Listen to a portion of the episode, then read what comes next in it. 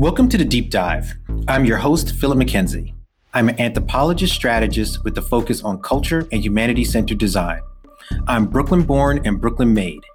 Every week, I will bring you guests from a wide variety of backgrounds who, despite their different areas of expertise, share traits in common. They aim high, push boundaries, and make things happen. Their experiences drive insights. My guest on today's episode of The Deep Dive is Mordecai. Mordecai is a global innovation leader, ad woman, and activist. She's a regular speaker and contributor to publications like The Drum and Campaign, just to name a few. Really excited to have her join me on The Deep Dive today. So welcome to the show. How are you doing? Hey, I'm very well. How are you doing today? I have not a complaint in the world, which is rare for a Monday. So I'm gonna lean into that no complaint energy for the purposes of our conversation. And you know, as I was kind of mapping out where we were gonna go today, I was excited by the prospect, one, because I felt like we really had the opportunity to have a pretty broad-based but also important conversation as it pertains to where media, advertising, marketing, branding, all of these kind of collective and interrelated worlds are going. And that was really exciting to me because I think the broader sometimes you can go, the more interesting it can be. Not always, sometimes we spin our wheels, but I feel confident that this will not be one of those spinning of the wheels opportunities. And where I wanted to start was with the idea or the notion of innovation, which is clearly a place where you spent a lot of time. It's in your title, but you've also been critical of the notion of innovation, or at least the way in which it is often bandied about as an idea, as a theme, as a working concept. So I thought that would be a pretty interesting place to start. One, to get your definition of innovation, good place to start, and then connect that to why you feel, to quote you, innovation is failing us. And exactly how it fails us. Yes. Yeah. You know, my definition of innovation is technology, culture, and then simply good ideas. That, as I like to say, also allows me to have the bandwidth to say everything in that space. And I think very much in line with how you contexted our conversation today, I think we can parallel that into the innovation side of things, which is just that people like to explore and have innovation, but where are we honing the craft? You know, what are we doing to make sure that we end up in a specific conversation? You know, I always say, that we do need innovation leaders, but of course, everyone's innovating. And I'm very open for other people to have definitions of what that is. But what's important to me in innovation and how I think it has failed us is simply the fact that oftentimes it is that, we'll just fill space and time. Again, I'll parallel it to the way we talked about, like, well, if we keep the subject broad, where will we end up in our conversation? And not being weary of those specifics in that. And so when I say where it has failed us is that, you know, we don't have to be rogue punk rockers just trying to, you know, get $5 for the show. We can be business people looking at growth strategies and have a harnessed strategy to which we move that forward and move an innovation agenda forward in that. And there's a few things that kind of leapt to mind in the context of that definition. But I want to land for a moment on, you know, what you described as, you know, sort of the rogue and the punk rocker aesthetic. Because I do feel that oftentimes there is a lot of window dressing that happens in the spaces around branding, innovation, and I'll throw in futurism and futurist, and because all different practices, but somewhat related in the sense that there's some through lines in the way we broadly think about those things. And I was in another conversation that will likely air before this one, so regular listeners will have heard this.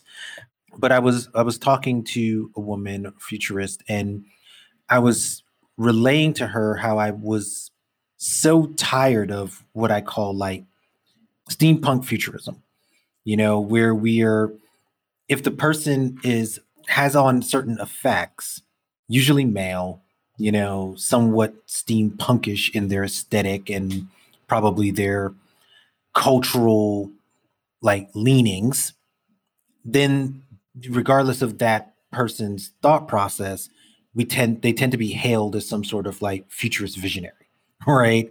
And when I hear the notions of like rogue and punk rock and, you know, all these kind of things that we lean in, which really are talking about cool, I'm curious as to how much of the way we think about these things is effective, meaning we're putting on some sort of costume in order to do them, versus effective in that they have clearly definable like meaning and learnings and pushing the business forward. Mm-hmm. I think, you know, the thing that I would like to touch on is, you know, and I identify as an activist and an ad woman, and that comes from the fact that I started out as a punk. And for me, that is not a solitary existence. My punk community is the community, I mean, we have all found communities to which have fostered us and lifted us up and taught us things. Most everything I know about how I lead, I learned in activist collectives where we were banding together across multiple points of view and trying to move forward for a common cause. So for me, when I say that I identify, I know what you're speaking about too, because I know them. And I know like, you know, the things I have working against me to this conversation are the fact that I'm anonymous and the fact that we are on a podcast. You know, I totally get what you mean by that. But to me, I look towards people that are looking at it in terms of always into that community. So the reason that I got interested in the business of innovation wasn't for my own ego strokes. It was because I believe that, you know, I'm a person that learns on the job. I'm a person that has learned from my community. And so as a mentor, as an executive, how do I provide job security for my teams? How do I support the businesses across technology, culture, and simply good ideas in the long term? If I'm only here for an ego, the way I wear black clothing, which is fantastic, but if I only focus on these things, I'm not being true to my punk roots in the way that I was brought up in that. I was telling an anecdote, which is going to go really left field for us, but I was talking to people about how they found punk rock years and years ago and how we found that community. And there were four of us at the table and three of us had the same story, which was, it was the first place I ever walked into. I was about 13 years old and nobody made fun of me. I didn't care about the music. I didn't care about any of it. I just knew I had found my people. And one person at the table said, "Oh, I like Doc Martens. There's room for everyone," but that's my experience. There definitely is a room for everybody. And, you know, I hit that point kind of hard when I have this discussion with folks, because really interested in the notions of co-option and how readily radical movements, whether those are social movements or movements of culture, are consumed by and changed by industry. And that industry is usually the industry that we're talking about, the branding, marketing, advertising, and all of its cohorts, right? So what begins in its nascent stages as community and culture become branding and identity. And what I want to talk through is the innovation cycle of that happening. because some would make the argument that that's the natural way in which these things happen. And I'm curious, how natural is it? To what extent is it natural if it is? And how do we, as people working within these structures, I don't know if I want to say fight against the co-option, but we are aware of the co-option. I mean, there's so many levels to what you're asking. Directly in the work, the experience in an organization, and then also as an individual leader, how you bring that, how you navigate that to the table. So I'm going to go back to front on that and say that as a leader, how I consider innovation is not that I am the smartest person in the room, but that I have made a point to always be in a place of discovery, learning, and education, and to make sure that that is the environment that is being created. And those that, be it a startup, be it a new way of thinking, be it a new technology, that when they come to the table, that as, I mean, again, I work for rather large brands. I most recently was at Hyundai for 3 years. So this is not a small fish table. So if I'm calling on behalf of one of my clients and I'm bringing you to the table, I always say, how am I benefiting the community from the first thing? You know, I tell my mentees always take the meeting, but how am I benefiting that? So how am I supporting someone? You know, I did an event in Atlanta a few years ago, and I made sure that like we had local bands there, and I tell them how much I'm paying them. I never ask them what they want to be paid because I know they're going to give me a low number, and I'm notorious for this. So now it's going to be down on audio record, but I'm notorious for paying people more than they've ever experienced being paid for. And that doesn't mean that I throw things out, but I have a different calibration of what I think. I look at the budget sensibly. I'm human with that. So as a leader, and I look into these new spaces to co-opt into this space, I make sure that at every stage, there's a benefit that's happening. I think if you look at this in the term of cool innovations that are happening, and I'm not an NFT fan, but NFTs are bringing forward the economic concept that artists will have in perpetuity royalties from their work, which for fine artists has not been on the table, that they have a say in their secondary marketplace and so on. I like the idea of that coming into commercial work and things like that, that how are we really creating a sustainable change in that space? So as a leader, I make sure that I'm thinking of it community-wide and making sure that I'm thinking of the individuals and what their goals are. You know, one example of that would be, I did a partnership with Stumptown Coffee years ago where we launched it with CVS we did a cold brew, which was a fun little concept of cool innovation for Stephen Colbert's launch. But I also knew that Stumptown wanted to be acquired. So we timed everything so that their needs were met at the same time that we co-opted their label and put Stephen Colbert on the cover. I know I'm speaking in a very lighthearted example, but that is an example of hearing what everyone needs at the table from a circumstance, not just what I'm going to take, use, and profit from.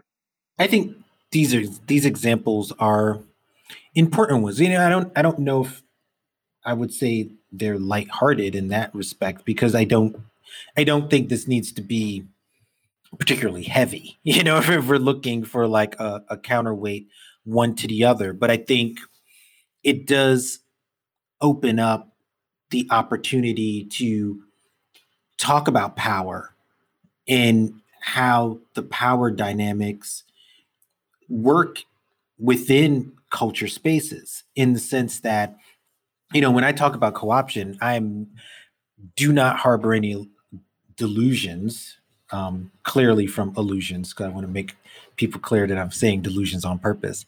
Not harbor any either delusions or illusions that the narrative of the, you know, struggling artist and sort of the you know, commune-based community that is building things. And those are brand narratives onto themselves, right? There's lots of people that are very wealthy and that can adopt those personas because their lifestyles, right, that they choose to opt into. So when I talk about co-option, I'm not suggesting that in order for art to be legitimate or for the thing to be cool, it needs to come with, implied struggle in order to accomplish it. I think that's a sort of naive way to frame these things.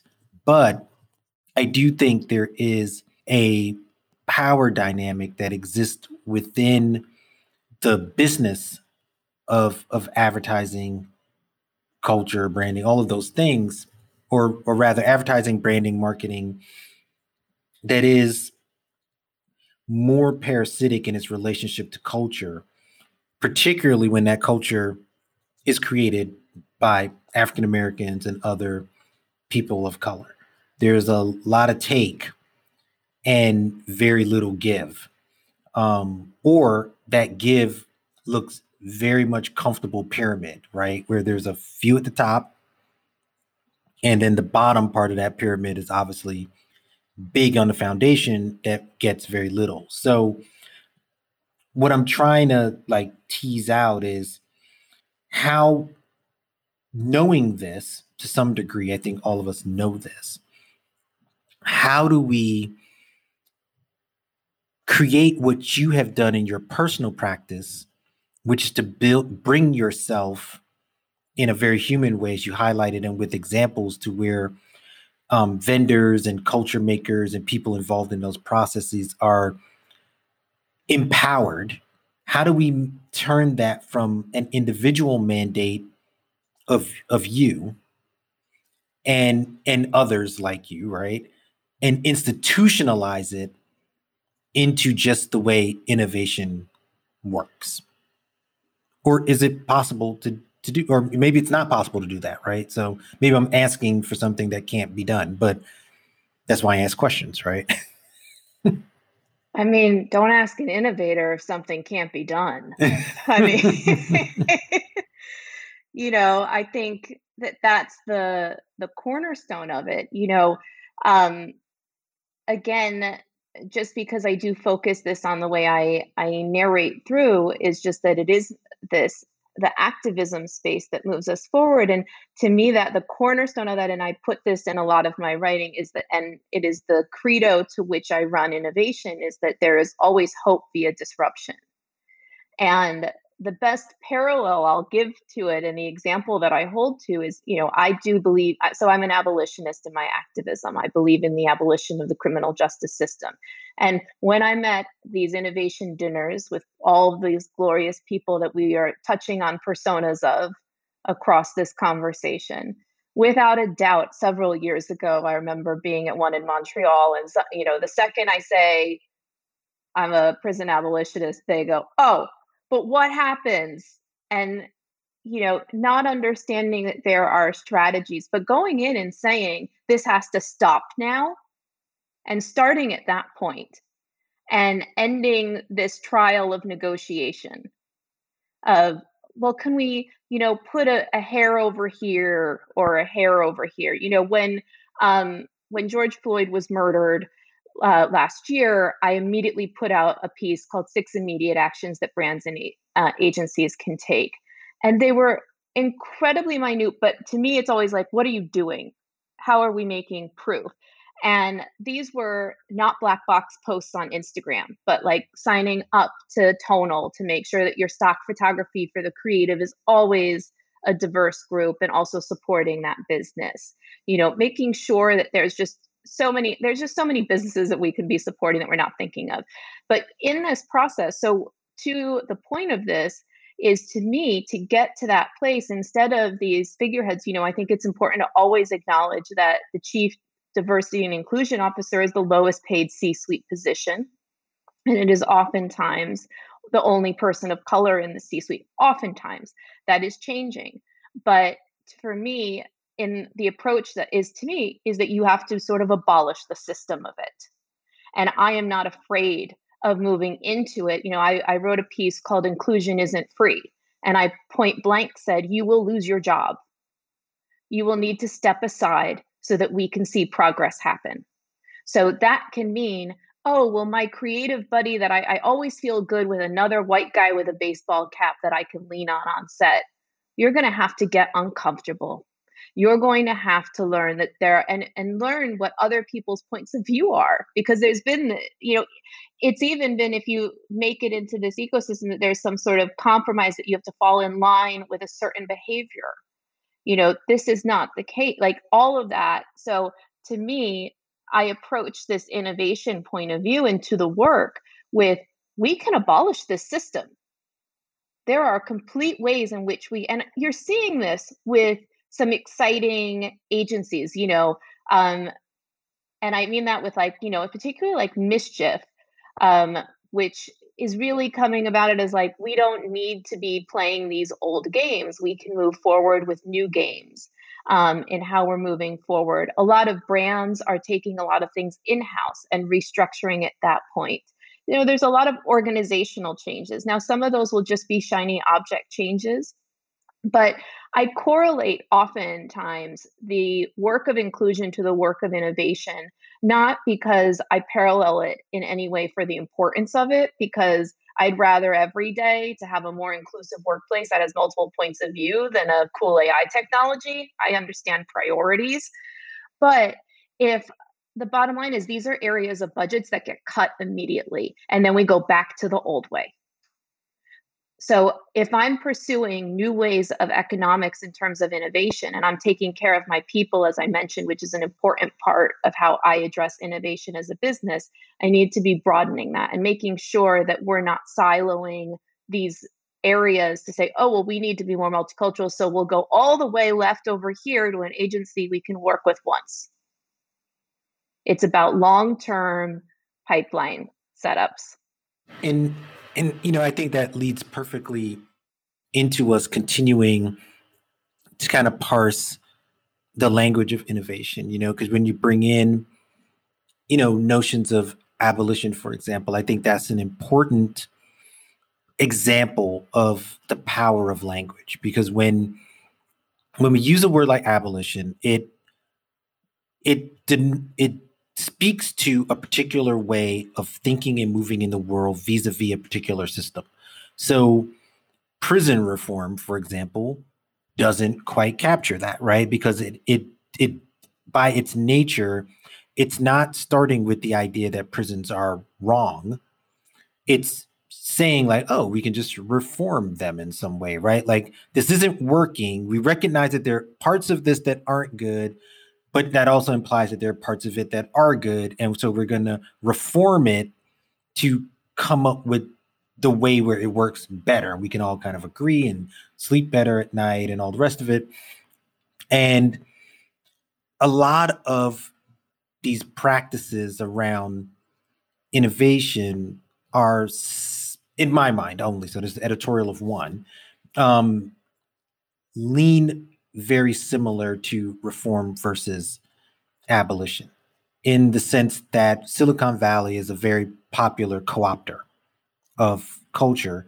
And one of the things I think they've co-opted as culture is the use of innovation. So one, we think of innovation primarily as a technological thing, and the technology that we measure is narrow in its scope, right? So it's mobile devices and laptops and different OS systems and all the rest, right? Painting with a broad brush, not saying everyone thinks this, but publicly, broadly, right? Wired magazine is a perfect example of that, right? Their notion of innovation and technology, I think, fits in a fairly narrow parameter, right? Relative to those terms. So consider this my Wired example of what those words mean. Where I'm going with this is to say that so many things touted as innovations are not really that innovative, right? So Uber would say they're innovative, but I'm like, it's still cars, right? It's still, might not be my car, but the process of what you're doing, which is moving me from one place to another through a carbon-based vehicle that runs on overcrowded streets, wouldn't rank as innovation to me. So aside from me picking on Uber, though they do suck, my point to that is how do we measure or make a distinguish between something that is iterative of an existing system, so reform, versus something that is innovative, which I feel is a break from the way in which we're doing something to something else. Does that make sense? It does. I wonder, though, if it would be hard to spy it out when it happens, because I think of my own work, just because if you're working in an institution of any kind or a corporation and you're putting forward even a new point of view, it will be put into the new environment. So I think of a lot of the digital retail solutions that I embedded into the purchase process for Hyundai. And to the outside person, there is no understanding of the game change of it. You know, it's just, oh, it's another way in which I can purchase a car. It looks the same. While it actually, you know, saves money here, helps the environment. You know, it has all of these different elements that are change the infrastructure of the way in which we thought that we could sell. You know, there's a incredible legal chaos. The chaos of being able to sell a car in the United States is quite thick, and breaking that system is a part of that. But that, like, the buyer will never see that. The consumer is not going to be that disrupted. And that's sort of one of the gifts of innovation, is that you don't disrupt them so much. And this is so funny, a parallel to do, because again, I think one of these issues is so important to me. And I do care that cars are sold, but not as much as other things. But I think of it, you know, in terms of, as we keep sort of moving forward and we see, you know, so this is how cars are purchased and things like that. How about the idea of, oh, I can still feel safe. I live in an area of Los Angeles, for instance, that has a local security force that is not cops, is an example. And I feel perfectly safe without people with guns.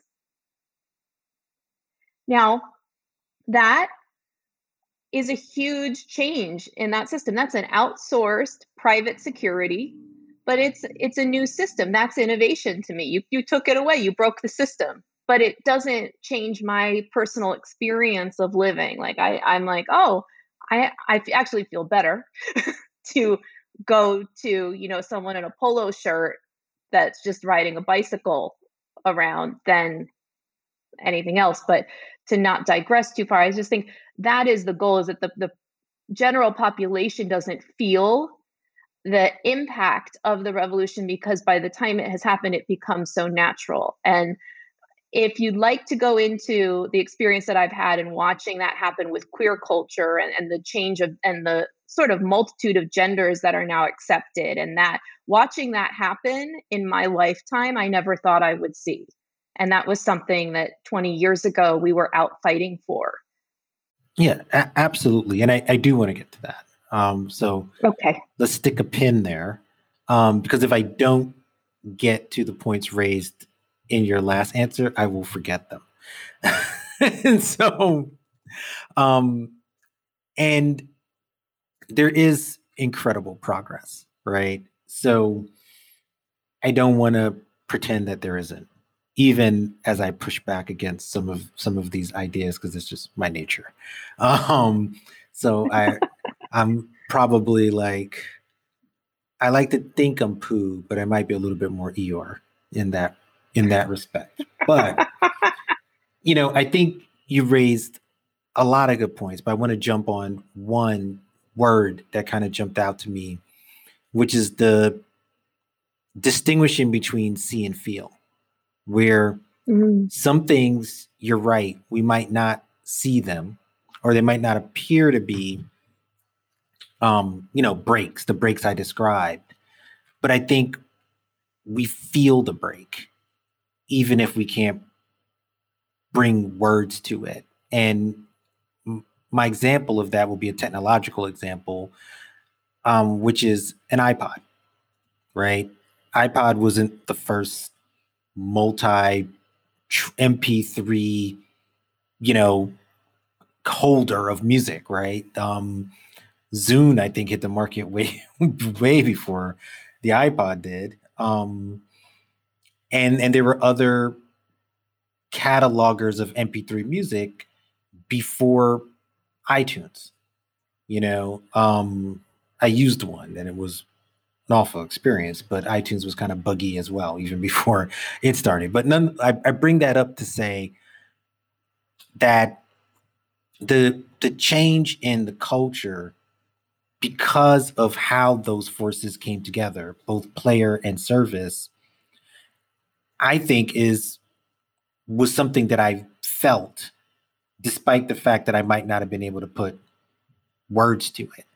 And mm-hmm. I think the longer tail of that is the expectation that we carry huge amounts of our cultural life with us wherever we go. So beyond the music element of, oh, I have an iPod and it can hold at the time, 500 songs or whatever was the tremendous number that eventually grew to like thousands, right? Like you could walk around with, depending on the length of songs, 25,000 songs or whatever, right?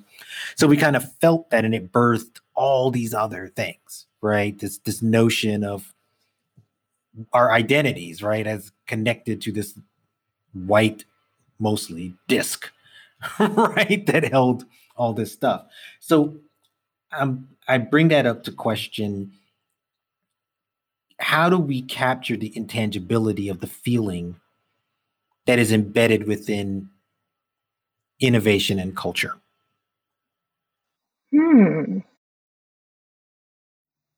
I think about those times, and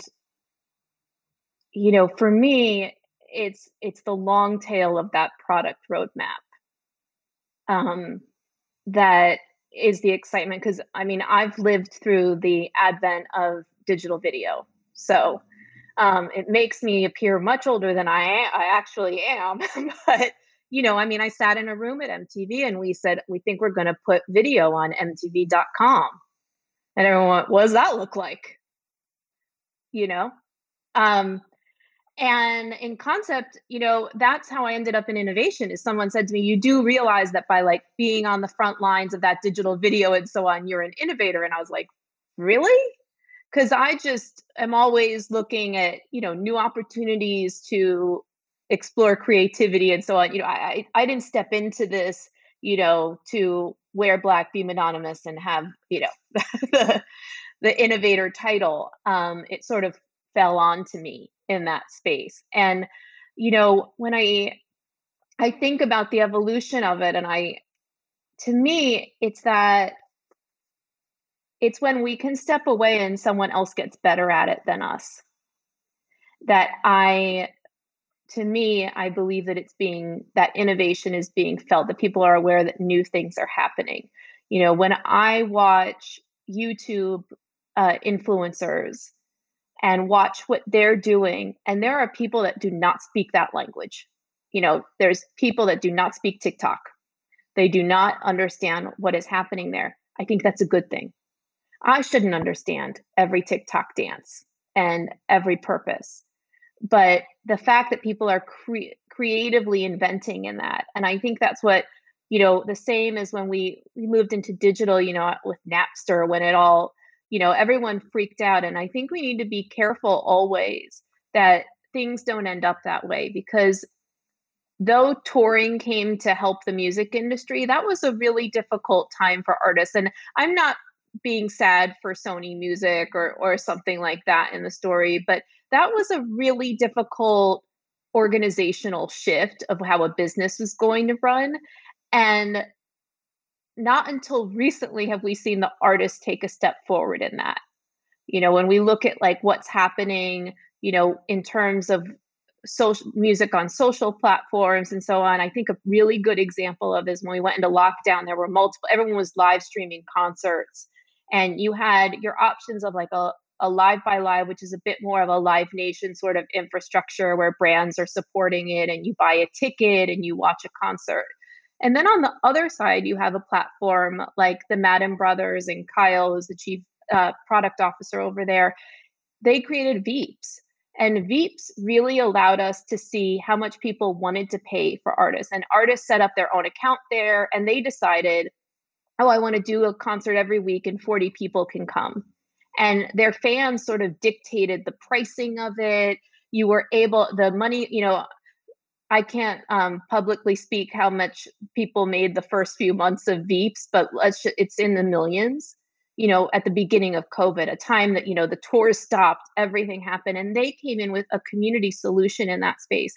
And to me, that's a immediate feeling of, oh, we're going to be all right because technology is helping us here.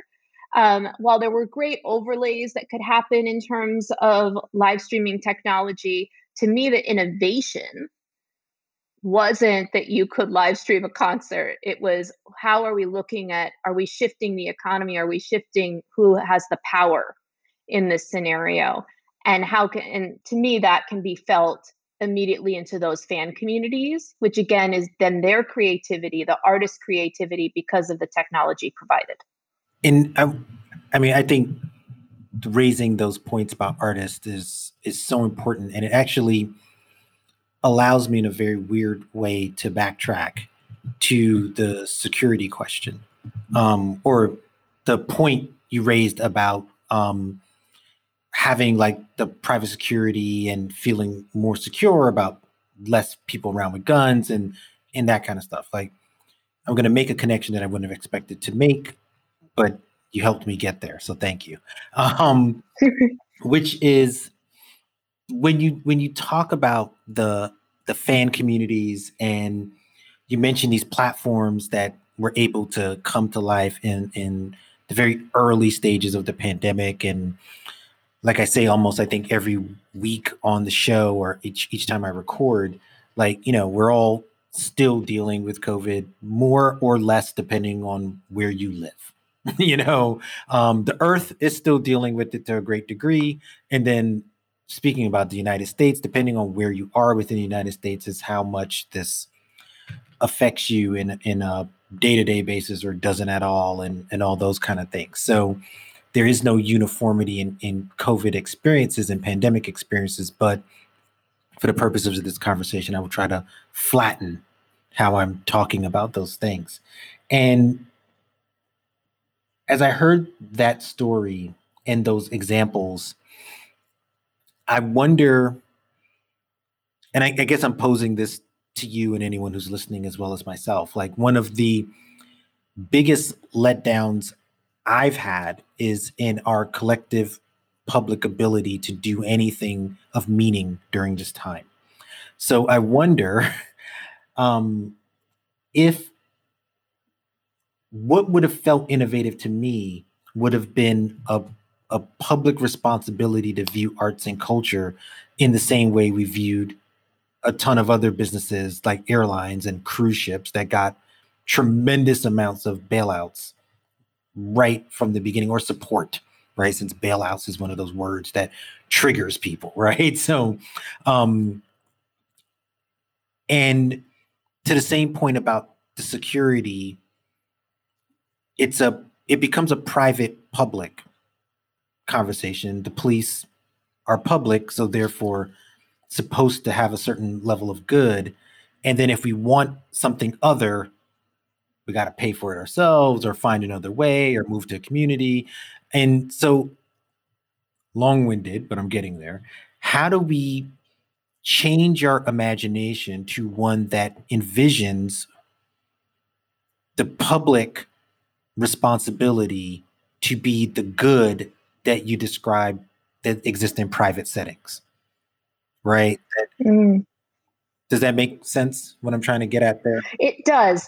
I will clarify that I did term it private security, but it is actually public taxpayers. It's just have different security. So awesome. It's not like I've got like, you know, I don't like live in Beverly Hills where it's like the Beverly Hills protection officers doing that. Are there such a thing? No. Yeah. I mean, you can have, if you have a gated community, that's not my scenario. Okay.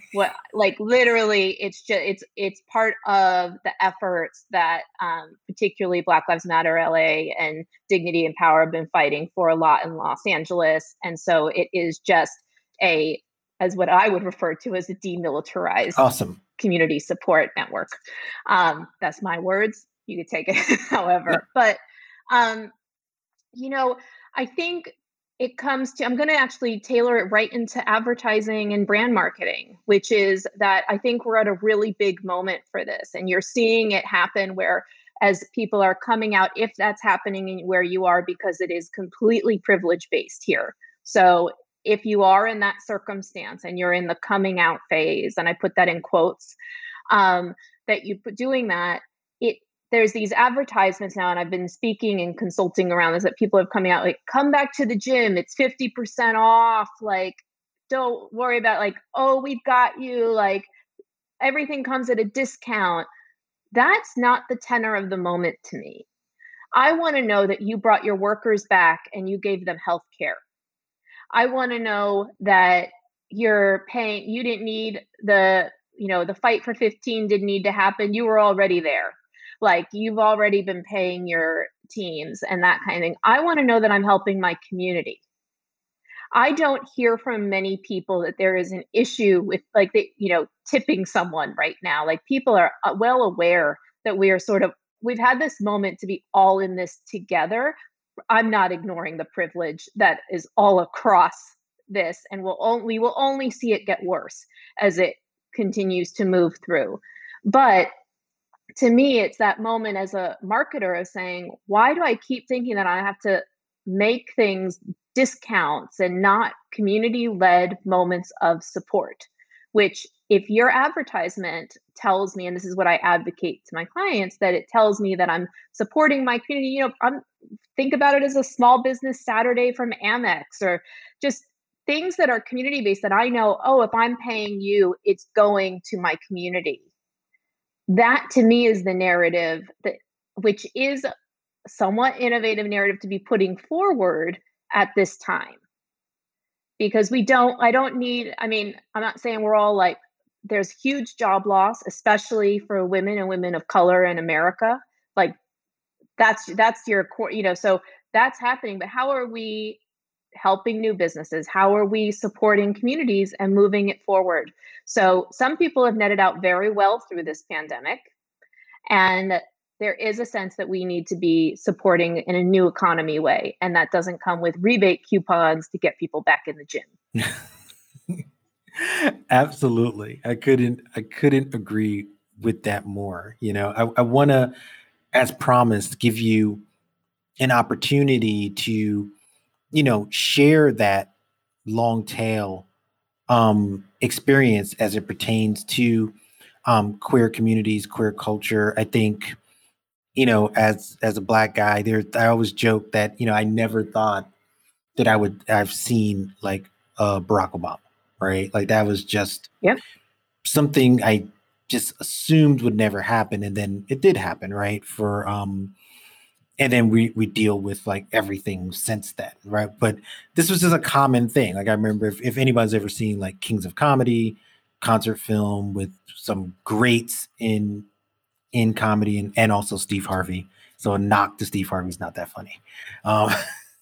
Good at what he does, but not compared to like, Bernie Mac and the heavy hitters that were on that tour. But, Steve is cool. I'm giving Steve a hard time at this moment. But in all seriousness, I think it was D.L. Hughley who had like it might've been Cedric the Entertainer, who had this whole bit about never seeing a Black president, like it was just like, yeah, we're never going to see this.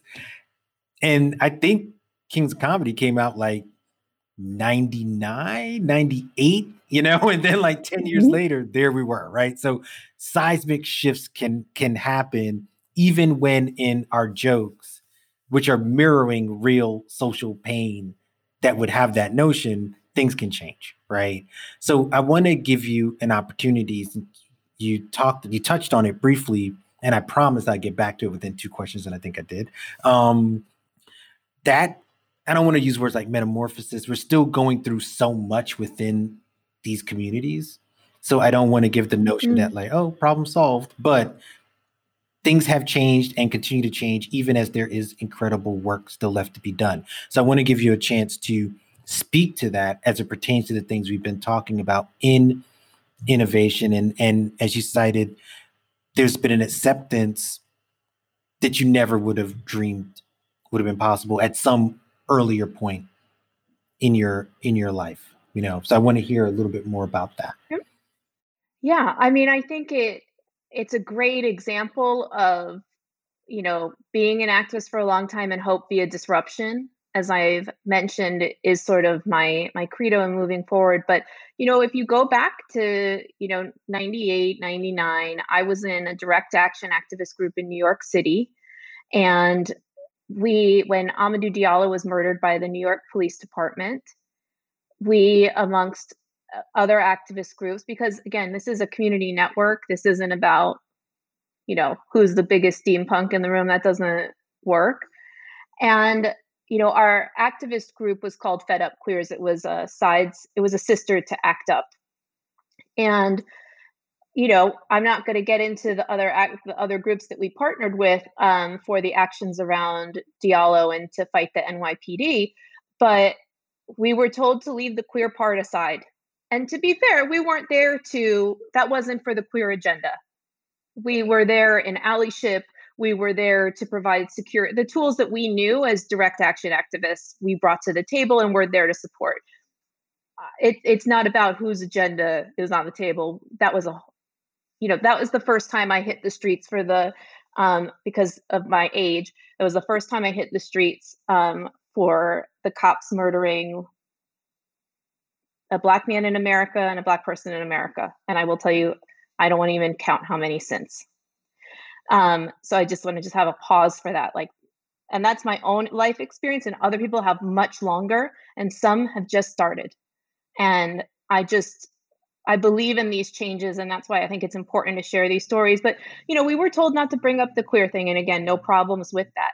So when I go to the protest after George Floyd's murder, and I see Black trans lives matter, and I see a line of all these things that matter, it brings a tear to my eye. When I have a Java application or I set up something with HR and they say, oh, non-binary, queer, what? I mean, when I used to identify, I speak in they and thems to identify people universally, because that's just the safe landing. I don't need to identify you in a binary gender system. And people would always be like, you know, very Britishly, like, oh, it's plural though. Stop speaking in plurals. One person and I was like, I have a limited number of words to which I can use. And I'd rather be taken up by the grammar police for they, them. And now I see on Zoom calls, people with their identifiers and that they're stepping into it. And frankly, I see, you know, I talk about this in that in terms of media marketing, if you have because this younger generation inspires me, as I hope all younger generations do always. But when I see them, destroying the system of media marketing because they will not be a target. They are not going to be male, 35, living in the city, median income, 125K. That is being destroyed.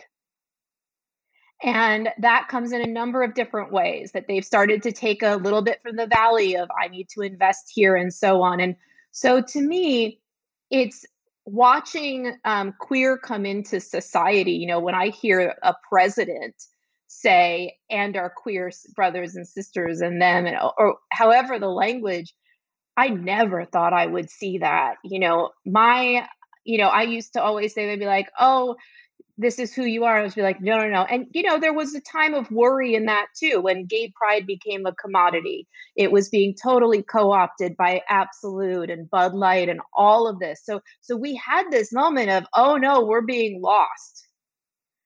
And to see it come back to the kids and just in identity and in the seamlessness and no compromises is a beautiful thing. Yeah, absolutely. And I think, that journey that you shared from Diallo to George Floyd and then the lived experience of seeing communities become more open to one another and standing in solidarity is critical. That's the kind of innovation that I could definitely get my head around. You know, I'm keeping an eye on where we are in terms of time, because we have like two more segments of the show, but I want to get to one final question. It's kind of a big one, but we can kind of abbreviate it if possible, because you wrote a piece about cancel culture, and I've been thinking about that a lot and the notions behind it. And years ago, when I first launched Influencer Conference, which is an event I no longer do, but I did in 2010 through like 2014, 2015. But one of the first like panels that we ever did was called Curing the Crisis of Fear. And it was, we had, you know, at the time we didn't really know what we were doing. So we had all these like pretty basic marketing brandy type of things, but this was like the only one that was slightly different. All right. A bunch of entrepreneurs, a bunch of makers, like Eddie Wong was on that panel. And this was like before the TV shows and all that kind of stuff. It's like just doing Bauhaus and all that kind of stuff. So true people living in the culture. And we try to really parse. So much of branding and marketing seem to run on fear rather than on the things that culture seemed to run on, which was like, yeah, we're just going to do something, you know, and make it amazing. And in your piece around cancel culture, you talked about brands and organizations, you know, kind of being afraid of doing the wrong thing and getting canceled, and leaving aside my notions of cancel culture and whether or not it is relevant or exist. In the frame in which that essay was written, how do we move past this fear that still seems to be permeating throughout the industry? So the same conversations I tried to surface in 2010 still seem to be here, manifesting in a different way. Right. So I'm curious your notions of fear, how it connects to the industry, and how do we navigate through it, move past it, if at all possible. And then I'll get into the final two segments of the show and we will be done. Well, I have heard your thoughts on cancel culture because I listened to those episodes. So I'm familiar with who I'm speaking to at the moment on this subject. But, you know, in the piece, I talked that brands have to be vulnerable and leaders have to be vulnerable. And that goes to the activist principle that I'm always learning and I am always open to be educated. And you can be, that is a great element of being a leader, is that we're listening, you know, and I don't mean that in the trite way that people are like, I'm listening right now. I don't know if you can even hear the way I'm fully saying it, but if you know, you know what I'm saying in that space. So I think it comes down to, you know, to me, cancel culture, my biggest concern around it is I've lived through the political correctness. Oh, I don't want to, am I being too PC right now? You know, and it becomes a joke. When actually it's a serious conversation that if you think that you have an opinion or a point of view and putting that forward, and I'm not encouraging certain points of view, but that you will be, that's it. It's childish. It's childish to think like that. We should always be growing. We should always be learning. And if I say something wrong, if I need to be schooled in some way, I want friends, consumers, and my peers to tell me. You know, I want to step into a better self, and I want to see brands step into a better self. And so that fear of cancel culture, if it is paralyzing, you will not move forward. I think there's been great examples, and I spoke about Peloton in terms of brands being vulnerable. You know, they had a huge supply chain issue. They had a huge delivery issue.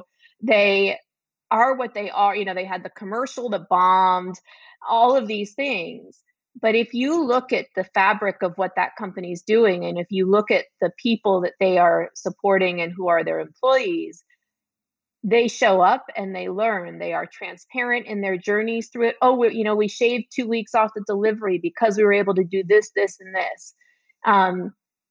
And I think it's creating those spaces for people to have those changes and to continue to grow and allow that opportunity to move forward.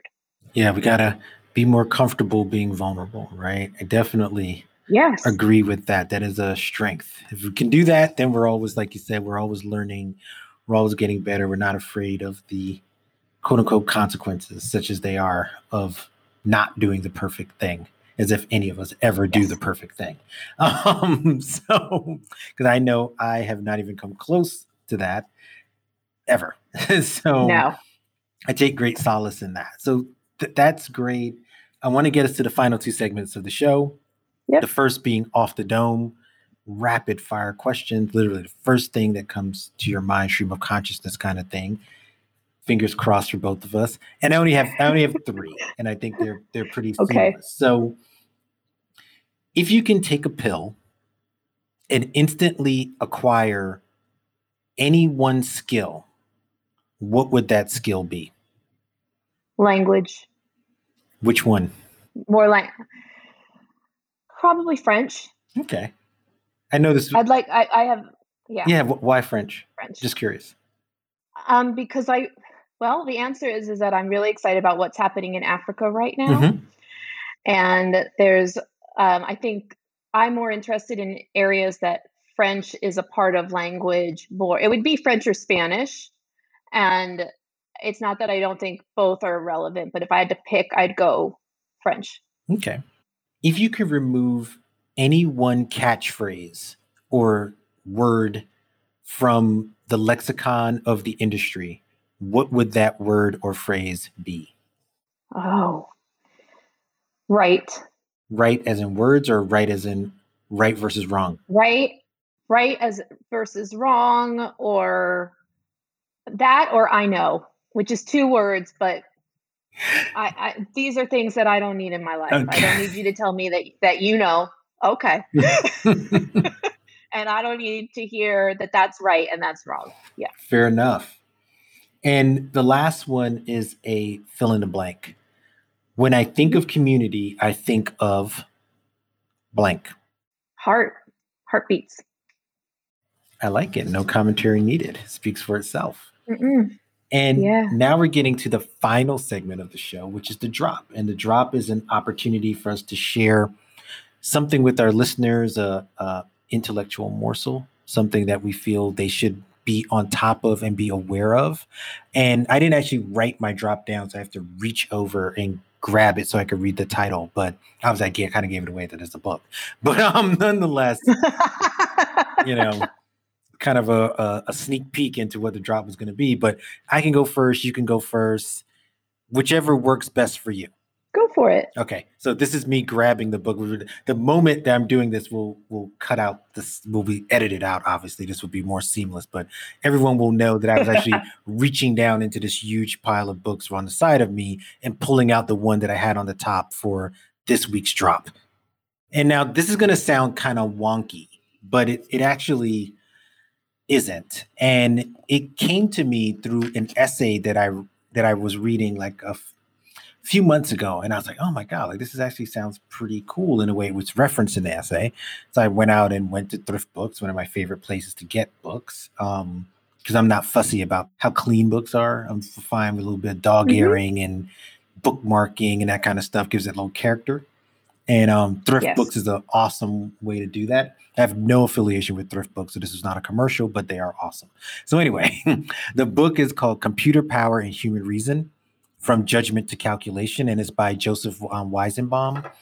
And again, kind of a heavy title, sounds like a heavy read, but it's actually, I think, really useful if you're trying to understand so much of our techno-utopian language and the branding that goes with Silicon Valley and just computers and technology just in general.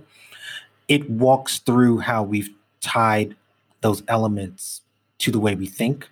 And this book predates all that. So it's kind of like a predecessor to what's happening now. But if you read it, you'll see kernels and elements, and great book. So that's my drop. I love it. My drop is Kae Tempest on Connection, which is also a book. It came out during COVID. Kae Tempest is a poet that has won a lot of awards, also a rapper, has a few albums out. And this book is about sort of not being on tour. And if you've ever seen Kae Tempest, they ask you to put your phone away during the show and really vibe on this connection. And it's a wonderfully short, beautiful book, their first nonfiction work, that just talks about how we connect with each other. You know, on their last album, they had a great, one of the singles from it was about connecting with people on trains and just, you know, I love all of your faces. And this was pre-COVID. It was just this beautiful love letter to cities.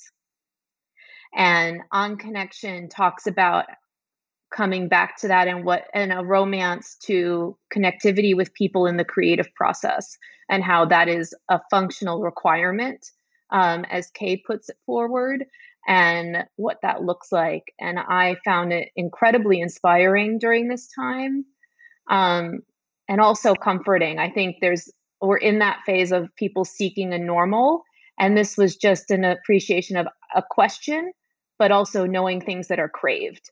Oh, that sounds perfect. Love stories to cities is exactly where my head is always kind of willing to rest. So that sounds like a great drop up. When, you know, I always say this, when you know, guests come on and they recommend stuff, oftentimes I'm digging it up myself. And so these are as much for me as they are for our listeners. And that sounds like a great one. So, you know, on that note, I got us out a little later than I said, but nonetheless, we're here. And I really want to thank you for being on the show, Mordecai. This has been a great conversation. I appreciate you taking the ride with me and us scheduling this, and look forward to future conversations. I have a funny feeling that this won't be our last one. Me too. It's been great. Thank you so much for being on The Deep Dive. Thank you.